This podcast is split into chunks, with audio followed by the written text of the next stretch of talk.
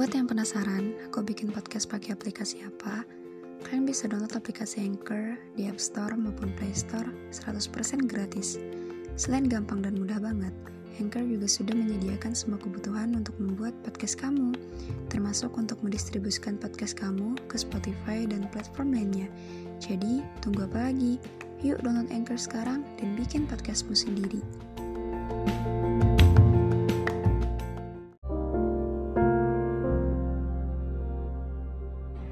Hari ini aku bersih-bersih kamar. Ada buku-buku lama yang udah usang dari zaman aku TK sampai aku lulus SMA. Ada banyak banget kenangan di sana. Ia menyamar lewat tulisan-tulisan yang belum sempurna, gambar-gambar sederhana dan warna-warna yang tak jelas coraknya. Hari itu, aku mutusin buat pisahin barang-barang yang masih dan udah nggak kepake lagi. Buku-buku itu sebagian aku jual ke pasar loak deket rumah aku. Hari itu, aku mutusin buat pindah. Pindah dari nama-namamu yang sering kutulis di paling belakang bukuku. Pindah dari barang-barang sederhana yang masih suka menjadi tempat singgahnya kenangan. Sampai akhirnya, kamu gak bisa lagi kutemui di mana-mana. Tidak pada belakang buku tulisku, tidak pada gambaran-gambaran sederhana yang suka ku bentuk polanya menjadi senyummu, tidak pada barang-barang random yang dulu pernah ku simpan rapi. Setelah barang-barang itu hilang, rasanya hampa, tapi juga melegakan. Semua yang berhubungan tentangmu perlahan jadi hal-hal yang menguning dan semu lalu kemudian memudar dan hilang. Langkah kedua yang aku ambil dari proses melupakan adalah aku nekat restart HP lama aku. Sedih banget waktu HP yang biasa aku pakai berakhir aku jual dan aku bukan lagi pemiliknya. Ada ratusan draft cerita tentangmu yang aku hapus paksa. Aku mutusin buat jual HP itu Kenangan yang ada di sana bikin aku stuck sama hidup. Nggak perlu mikir panjang dan nggak perlu dipikir-pikir apalagi yang harus aku lakuin. Aku menghapus semua curhatan aku yang ada di sana. Dan semua SS chat kita, foto random kamu, semuanya terpaksa aku hilangkan untuk hidupku yang lebih baik lagi. Aku harus melangkah maju buat lupain kamu. Aku harus lakuin itu walau aku terpaksa.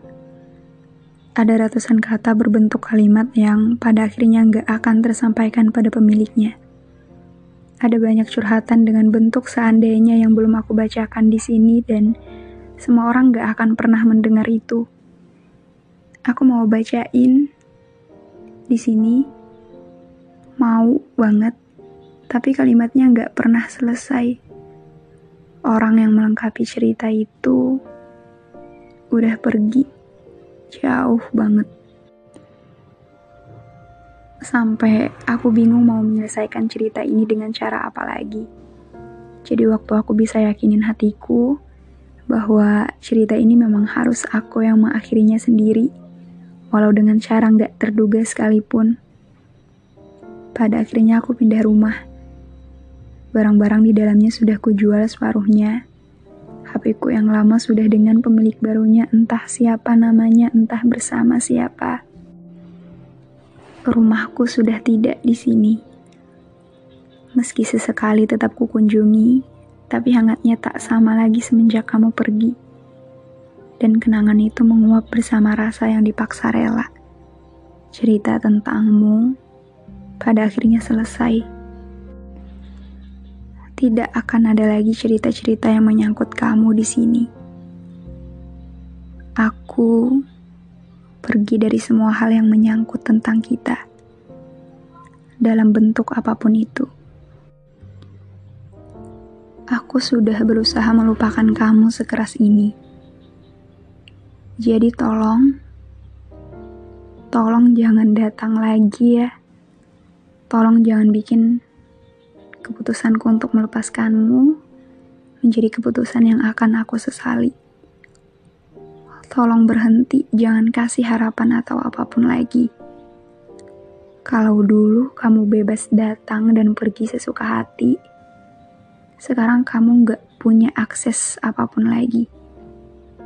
Hatiku udah aku kunci. Kuncinya udah beda, kuncinya udah gak sama lagi.